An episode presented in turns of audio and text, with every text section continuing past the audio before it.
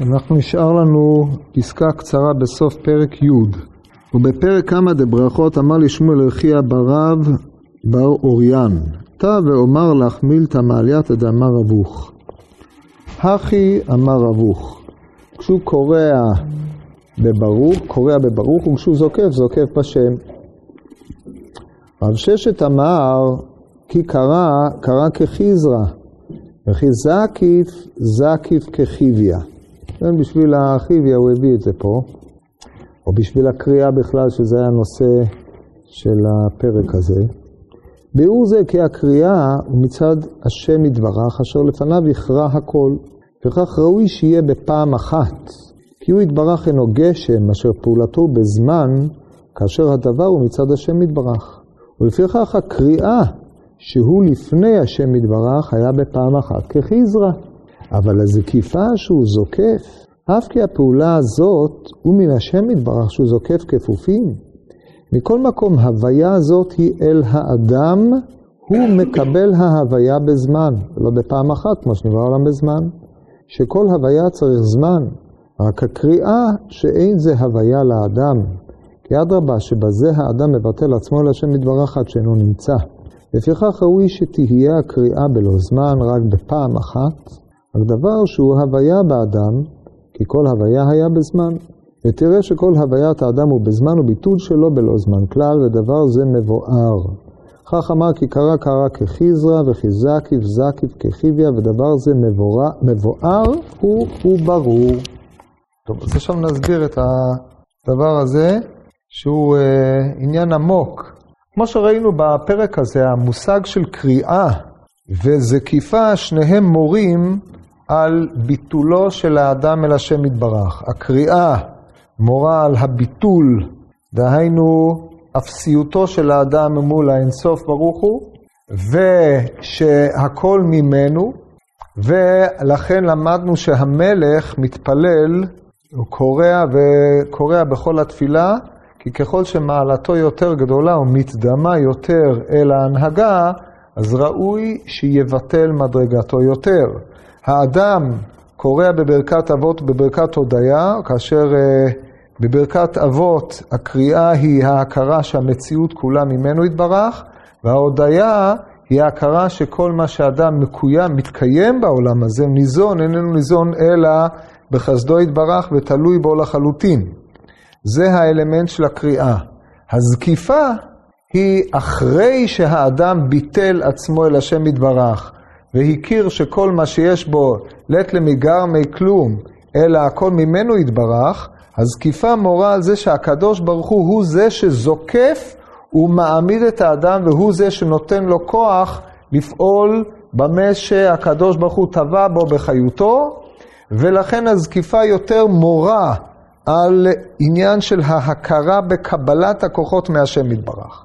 זה התכונה המבדלת בין הקריאה לבין הזקיפה. הקריאה באה מנקודת רותו, מעמדתו של האדם כפועל, שבא וקורא ומבטל עצמו בפני המלך, ומשהוא ביטל עצמו בפני המלך, הוא חוזר ומקבל מן המלך, או מכיר בעובדה שמה שהוא מקבל, הוא מקבל מן המלך כדי לפעול בקבלה זו בעולם. לכן, הזקיפה באה בבחינת מה שנאמר, השם זוקף כפופים, אותו כפוף שכפף עצמו מתוך הכרה לפני השם יתברך, השם הוא זה שזוקף אותו ונותן לו את הכוח לפעול בזקיפתו. זקיפה מורה את מעלת האדם. המהר"ל בדרך חיים, ב... במשנה חביב האדם שנברא בצלם, מאפיין את אה, צלם האדם בשתי בחינות. הבחינה היותר פשוטה היא היותו הולך זקוף לעומת שאר בעלי החיים.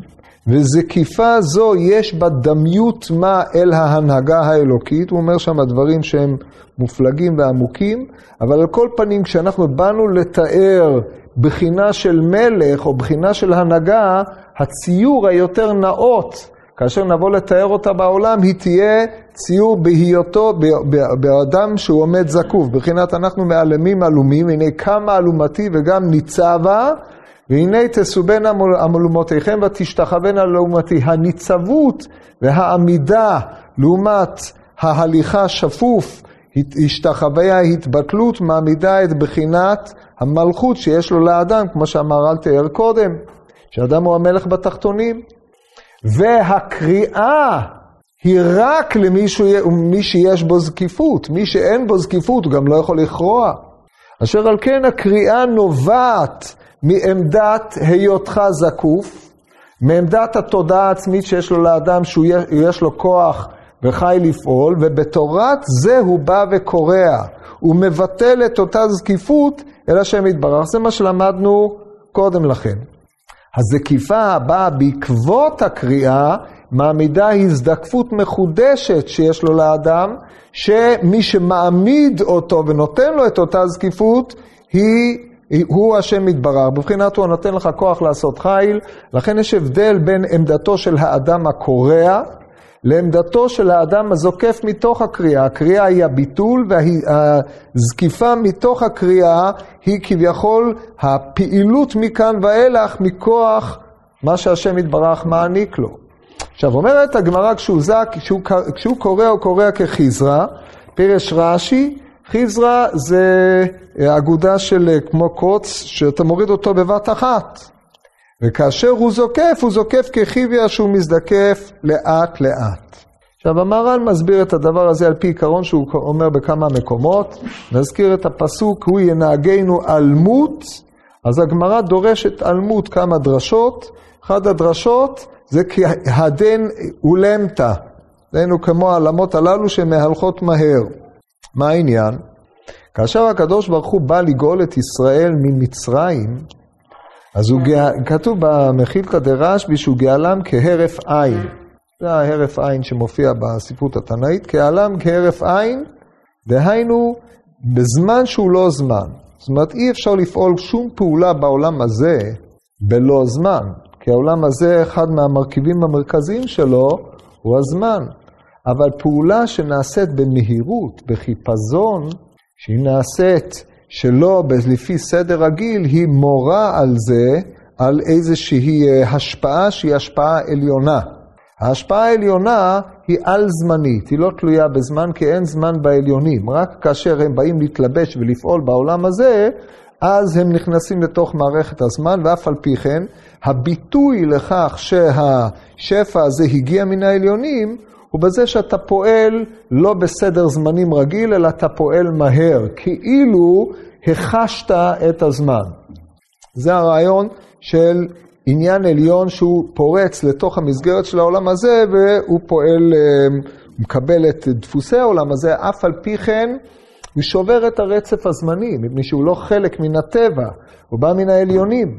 ככה מסביר המהר"ל את ענייני הגאולה במצרים, זה בחינת המצה, שצריך לעשות אותה, לא לתת לה להחמיץ, שזה בחינת התמדת הזמן, אלא לעשות את, ה, לעשות את המצה באופן שהיא לא תחמיץ. אין לה את הבחינה של הזמניות, זה בחינת החיפזון שיצאנו ממצרים. על כל פנים ככה לפרשנותו של המהר"ל. אם כן, הרעיון הזה המהר"ל מיישם גם בנידון דנן, כאשר אדם קורע, הרי שהוא אה, מבטל את עצמו למדרגה עליונה, על-זמנית, היא מדרגת ההנהגה האלוקית. לכן הוא כותב, הקריאה היא מצד השם יתברך אשר לפניו יכרע הכל, לפיכך ראוי שיהיה בפעם אחת כי הוא יתברך אינו גשם אשר פעולתו בזמן, כאשר הדבר מצד השם יתברך. הגשם, אחד ממאפייניו, זה הממדיות המקומית שלו, והיותו קיים בזמן. שהזמן, אה, אה, לפי תפיסת המהר"ל, על כל פנים לפי תפיסת הקדמונים, הזמן הוא לא כמו שאנחנו אה, מנסחים אותו היום, פחות או יותר אולי, הזמן הוא מתאר את קצב השינוי שעובר על מה שנמצא בעולם הזה. ככה על כל פנים הרמב"ם במורה נבוכים מתאר את הזמן כמקרה המקרה, דהיינו הזמן הוא מודד את השינויים. מה שמניח כמובן שינוי, כי בלא שינוי אין זמן. או בניסוח הקדמונים עם הגלגל העליון, מה שלפי תפיסת הקדמונים מניע את כל העולם, או בניסוח מודרני, אם לא הייתה תנועה בכלל, העולם היה כופה, גם לא היה זמן. כי לא היה הבדל בין אירוע לאירוע. זאת אומרת, באופן תיאורטי היינו יכולים לסמן זמן אם היינו שמים איזשהו צופה מבחוץ, שיש לו אמצעי מדידה שהיה מודד, אבל עקרונית לא היה זמן בלי תנועה. ולכן ה...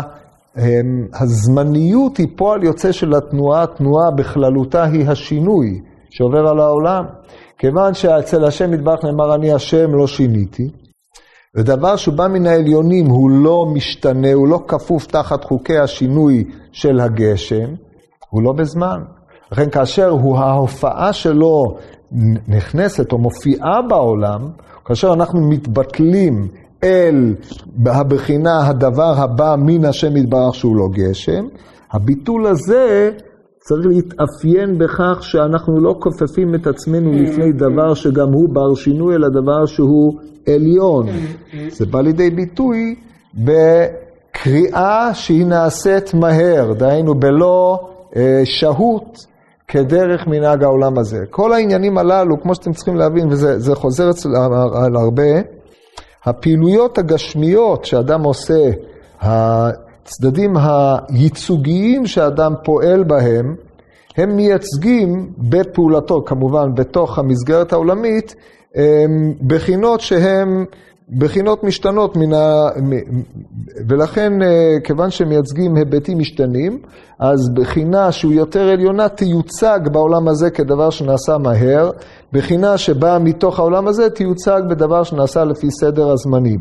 הדבר הזה מופיע הרבה מאוד אצל המהר"ל, השורש של הדברים הללו שהעולם הזה הוא מעין משל או בבואה של העולם העליון, משתלשל מן העולם העליון בהשתלשלות עד שהוא מתעבה ומגיע למצבו כפי שהוא לפנינו, עולם זמני, משתנה, מתהווה ומתכלה, ולפי תכונותיו יש בו איזו המשליות שמתוכו אנחנו יכולים להכיר משהו שהוא למעלה ממנו, השגת מציאות, לא השגת מהות. זה העיקרון שמונח פה ביסודם של דברים. אשר על כן, הקריאה, כמו שהסברתי, נעשית מהר. הזקיפה היא קבלת הכוח שהשם זוקף את הכפוף כדי שהכפוף יפעל בעולם הזה, דהיינו עולם שהוא, שהזמן הוא אחד מהפרמטרים היסודיים שלו, עולם הגשם. ולכן הוא זוקף, בזקיפה שלו הוא מורש את הכוח שלו לפעול בעולם הגשם, הוא מקבל מן השם יתברך, וזוקף כחיביה, כמו נחש. אם נצרף את זה אל בחינת הנחש שאמרנו קודם, שהוא הצד השני של האדם עצמו, אז הזקיפה מחזירה אותו כביכול לאור נחש ולהתמודדות שיש לו עם הנחש שיש בו, כמו שתואר באריכות בשיעור הקודם. אז זה פחות או יותר הרעיון שמשלים את אה, מה שדיברנו בפעם הקודמת ביחס לעניין הסטרא אחא שבאדם, הצד האחר שלו, שהוא הנחש עצמו, ולכן המהר"ל הביא את העניין הזה כאן ושמח אותו, רק אה, רמז ברמיזה קצרה על העניין. טוב, עכשיו אנחנו עוברים לנושא אחר. הנושא הזה הוא עניין הקדושה והקדיש, ענייני הקדושות. המהר"ל, אה, אחרי שהוא סיים לדון על ענייני התפילה, עובר לדון על העניין הזה, והוא עניין נשגב מאוד.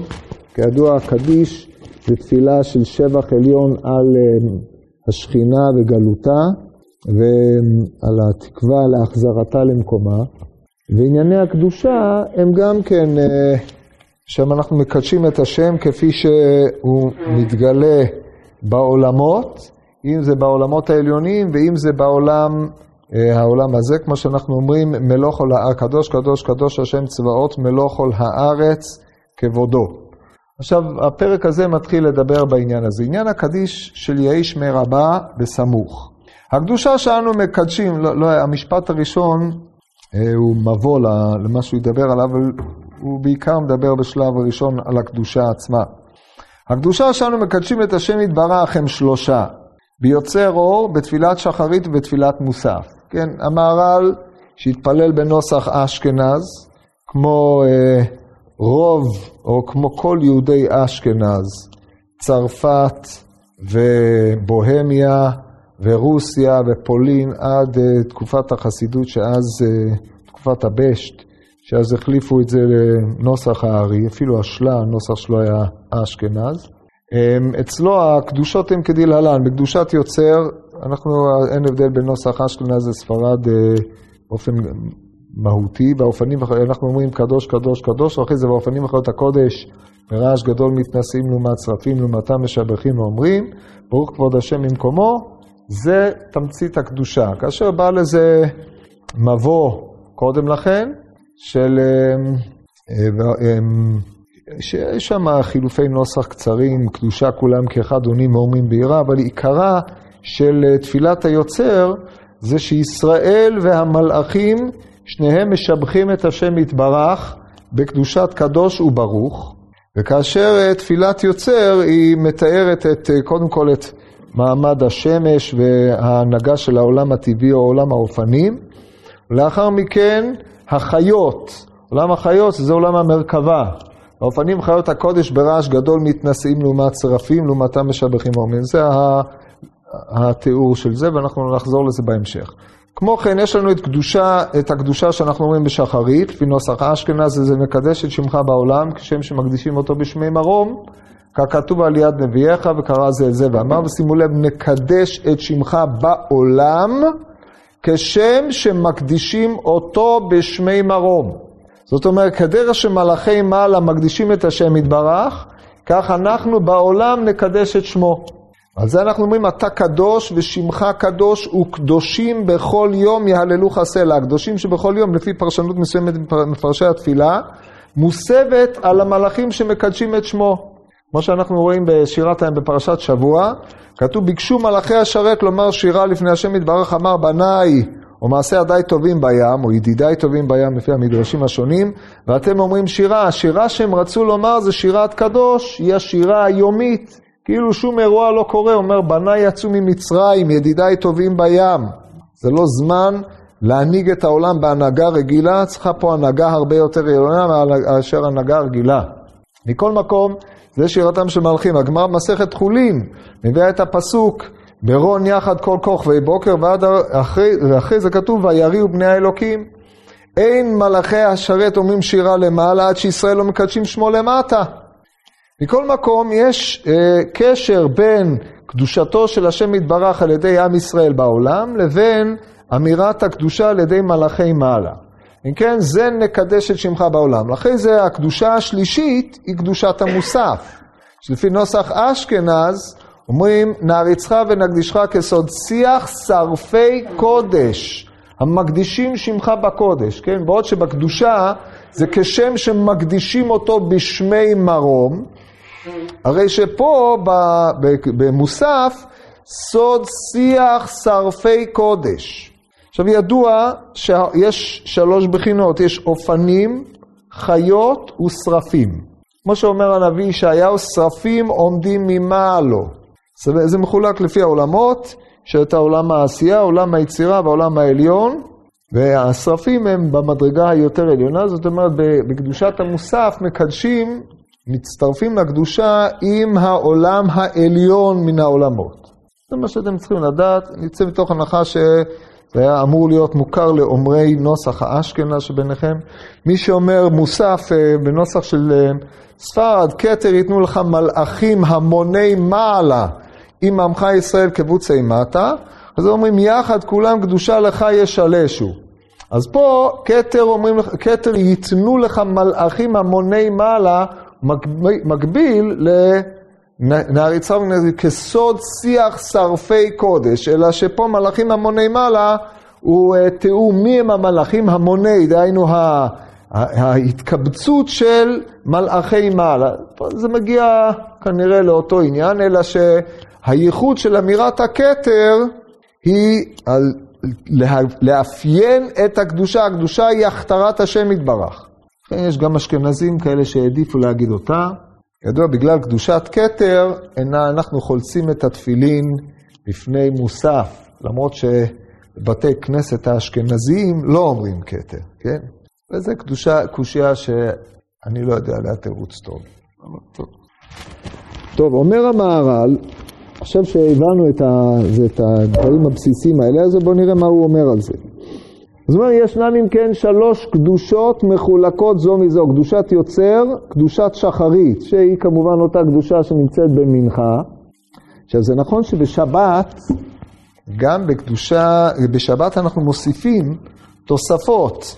אבל התוספות הללו, אצל הספרדים בכלל לא מוסיפים שום דבר, חוץ מהניגון, לפעמים, תלוי בפייטן שעולה, אבל אה, לא מוסיפים כלום. אצל האשכנזים יש לנו אי, אילו תוספות, אבל התוספות הללו הן באות, הן באות אה, באמצע, הן לא, לא משנות את מהות הקדושה בכלל. במוסף, יש תוספת של שמע ישראל, שהיא תוספת משמעותית, כל השאר זה עוד אי אילו תוספות שמוסיפים בשמע ישראל, זה, זה תקנת והיה דיונים על העניין הזה וזה לא נוגע לענייננו עכשיו, ומהר"ל מציין פה בקצרה, מעיר על זה בקצרה, זה לא משנה את מהותם של הדברים, לא חולק שם לעצמו, רק מילי... טוב.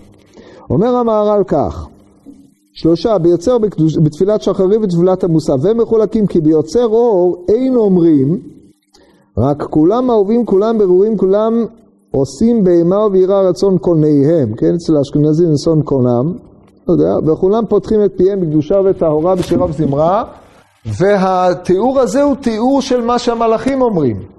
עכשיו באמת במאמר, במאמר מוסגר נאמר שידועה חזרת רמב"ם מפורסמת על האמירה של קדושת יוצר, מה המעמד שלה, האם אתה צריך לומר אותה בעמידה, או שאתה אומר אותה בישיבה, האם אתה מתאר או שאתה מקדש, מקדיש.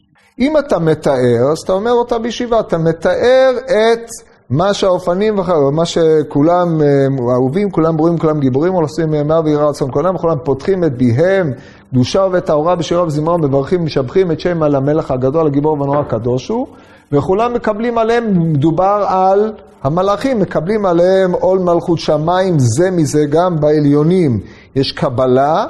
עול מלכות שמיים זה מזה, ונותנים רשות זה לזה, דבר שהבני אדם צריך ללמוד, ללמוד מהעולם העליון, נותנים רשות זה לזה, להקדיש ליוצרם בנחת רוח.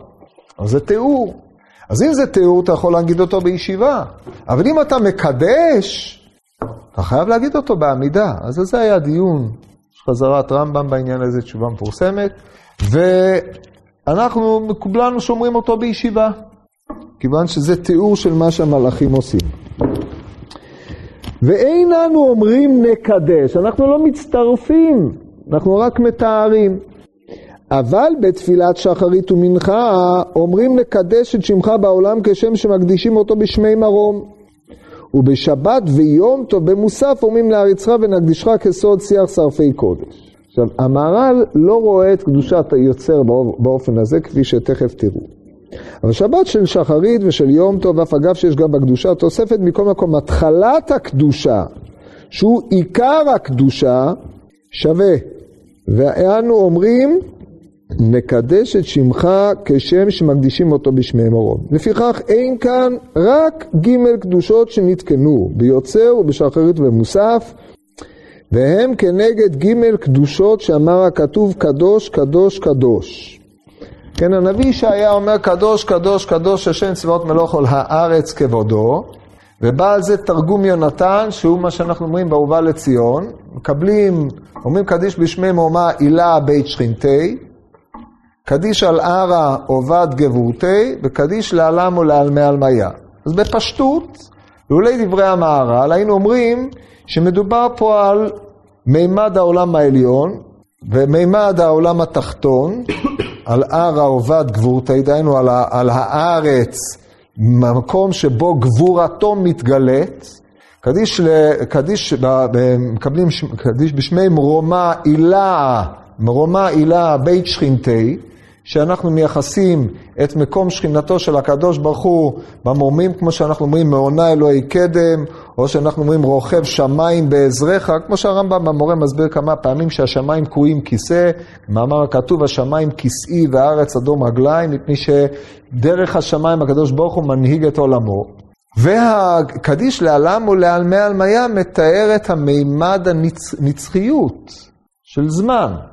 המהר"ל לא מפרש ככה, הוא מפרש עלם ולעלמי עלמיה מתאר את העולם העליון. אם כן יש לנו, הוא לוקח את זה לתיאור אחר, אנחנו יודעים שהעולם הזה מחולק לשלושה, אצל הקדמונים הוא היה מחולק לשלושה, יש את העולם התחתון, עולם האמצעי ועולם העליון, אבן עזרא בפרשת, אה, גם במשפטים, גם בפרשת שמות, מסביר את זה, כולם מדברים על הדבר הזה בגדול, החלוקה היא העולם אה, התחתון זה העולם, לפי, לפי פרשנות תפיסת הקדמונים, עד עולם הגלגלים ועד בכלל, כאשר לענייננו זה כל מערכת הקוסמוס הנראית. אחרי זה יש לך, אה, טוב, אצלם זה היה עולם הגלגלים הוא עולם האמצעי, כי לפי הפרשנות של ימי הביניים, השפע שופע דרך הגלגלים ומגיע לעולם, והעולם העליון הוא עולם של המלאכים.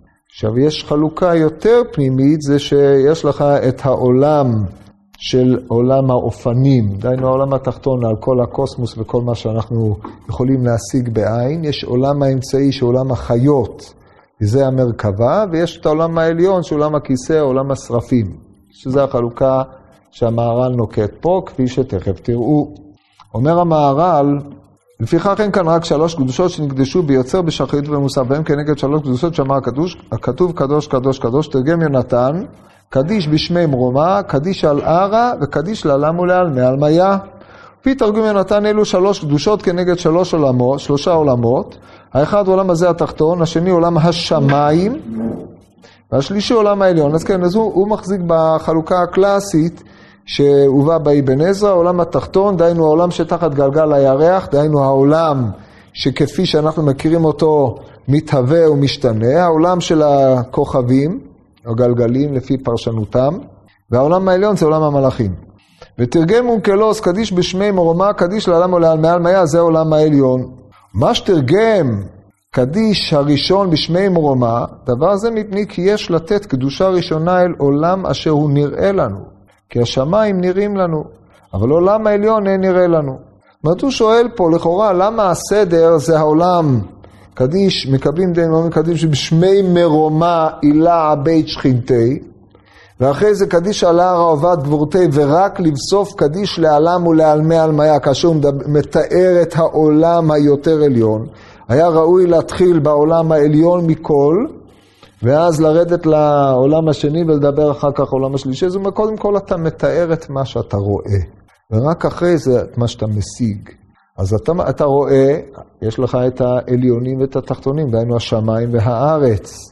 זה, זה השתי הקדושות שבהם מתגלה, מתגלה קדושתו של הקדוש ברוך הוא כבודו, ורק אחרי זה אתה מתאר או מהלל ומקדש את מה שאתה משיג מקדושתו בעולמות היותר עליונים, שמשם באה הנהגתו יתברך אל העולם הזה.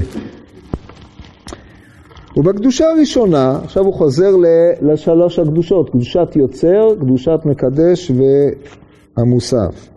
ובקדושה הראשונה תקנו והאופנים וחיות הקודש ברעש גדול, וזה מפני כי כתיב וארא החיות, והנה אצל החיות אופן אחד בארץ.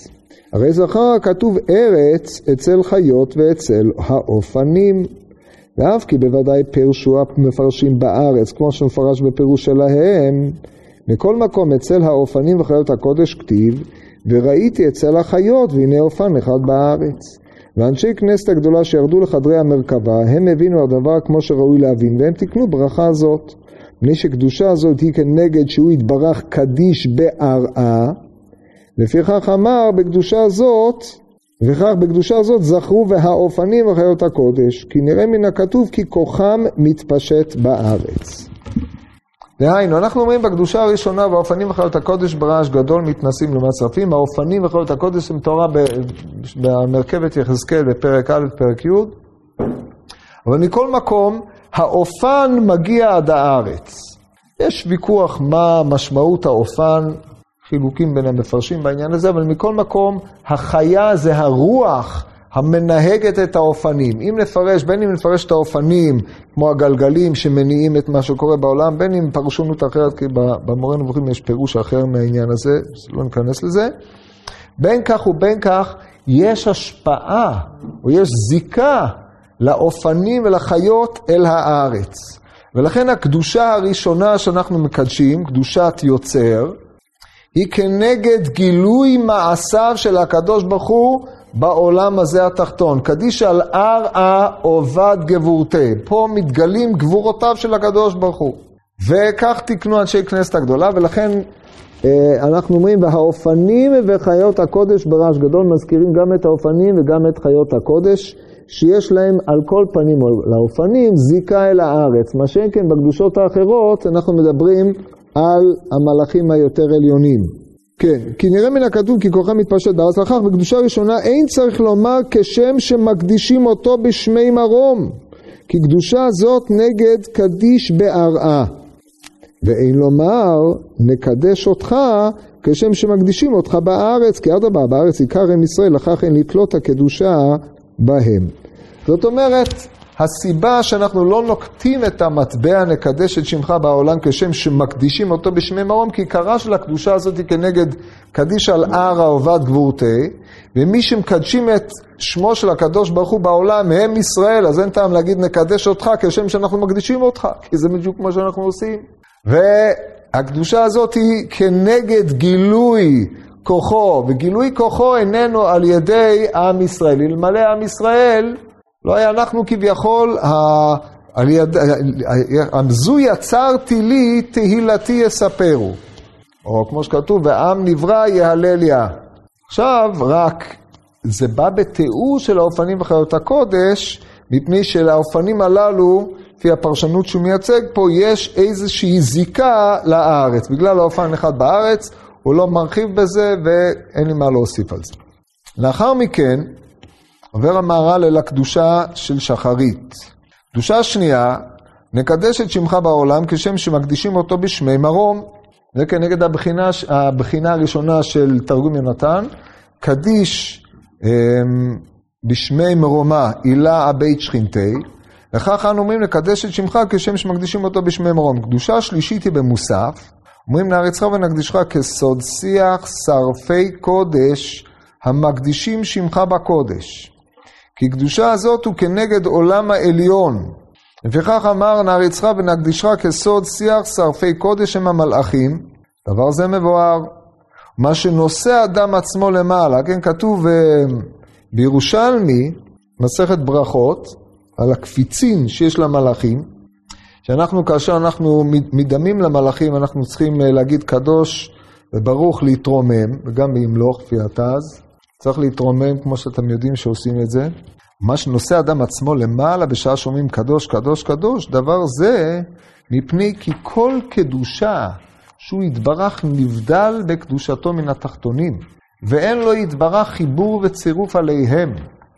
לכן האדם גם כן, כאשר יאמר קדוש, קדוש, קדוש, נבדל קצת מן הארץ ומתנשא כלפי מעלה. זאת אומרת, הקדושה צריכה לבטא באיזשהו מקום את ניתוק האדם מן הגשמיות. בכלל עניינה של הקדושה, או מושג הקדושה, הוא הבדלה. הוא ההכרה בנבדל, ובתור מקדש, קדושים תהיו כי קדוש אני השם אלוקיכם, פרושים תהיו, או קדושים תהיו, פרושים תהיו.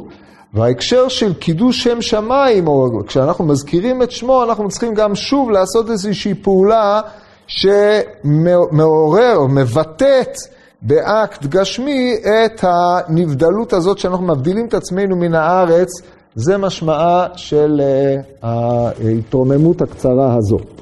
ועוד תקנו ובא לציון לתרגם הקדושה. אנחנו אומרים בסוף התפילה, ולמעשה זה חלק שהוא אה, באופן אורגני לא שייך לתפילה, אבל צירפו אותו לתפילה. אה, התפילה מסתיימת אחרי נפילת אפיים, היה צריך להיות קדיש, קדיש תתקבל, וכמו שיש במנחה, ובזה נגמר עניין, ואפשר ללכת.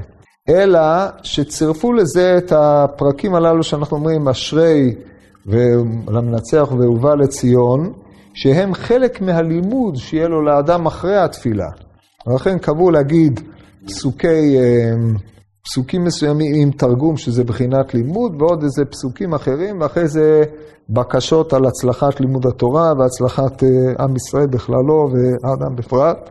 ואחרי זה בתקופה מאוחרת יותר, וזה כבר לא מופיע בכל הסידורים, זאת אומרת בסידורי הגאונים, הוסיפו עלינו, שזה בא יותר מדבי רעש, שמופיע במחזור ויטרי, והוא קנה שביתה בכל התפילות, וזה נפלו ויכוחים אם זה בסוף או ב... זה, זה כבר דברים אה, שוליים. ובארץ גם אה, הוסיפו להגיד פיתום הקטורת, ואין כאלוקינו, בחוץ לארץ לא אומרים את זה, רק, אומרים את זה רק בשבתות ביום שומעים מוסף.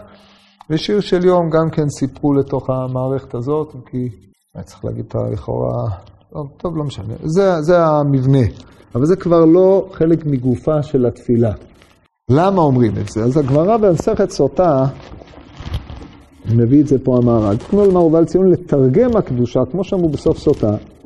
מי שחרב בית המקדש, אמר רבא בכל יום קללתו מרובה משל חברו, שנאמר בבוקר תאמר מי ייתן ערב, ובערב תאמר מי ייתן בוקר. היי hey, בוקר. בבוקר תאמר מי ייתן ערב, ובערב תאמר מי ייתן בוקר. איזה בוקר? האם אתה מתכוון שבערב תאמר הלוואי שכבר יגיע הבוקר הבא?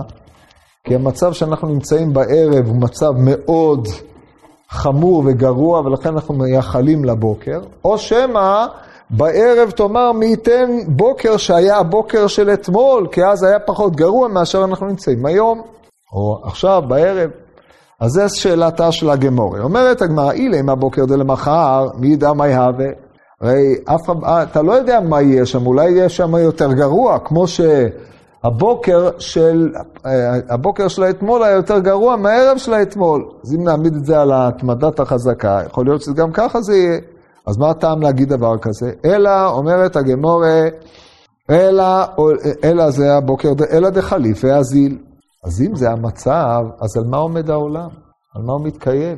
הרי הדע, העולם הזה, העולם שבבוקר תאמר מי ייתן ערב ובערב תאמר מי ייתן בוקר, ואתה נמצא במצוקה נוראה, מבחינתך העולם חרב, השמיים חרבו, הכל אפל, אין לך תקווה, מה מקיים את העולם? אחרי שעם ישראל נמצאים בצרות כאלה גדולות, שידוע שכל העולם לא נברא אלא בשביל ישראל וכל קיומם אלא בשביל ישראל, איך העולם מתקיים? אומר המהר"ל, על מה יקאי? הסדרה דקדושה ויהי שמי רבה דאגדתא. שנאמר ארץ איפתה כמו אופל, צלמוות ולא סדרים. זאת אומרת, ארץ איפתה כמו אופל, זה כמו חזור למצב של תוהו ובוהו, צלמוות ולא סדרים. סדרי העולם עבדו, העולם עכשיו הוא במצב של צל של מוות. צלמוות זה אחד משמות הגיהינום, אז איך הוא מתקיים?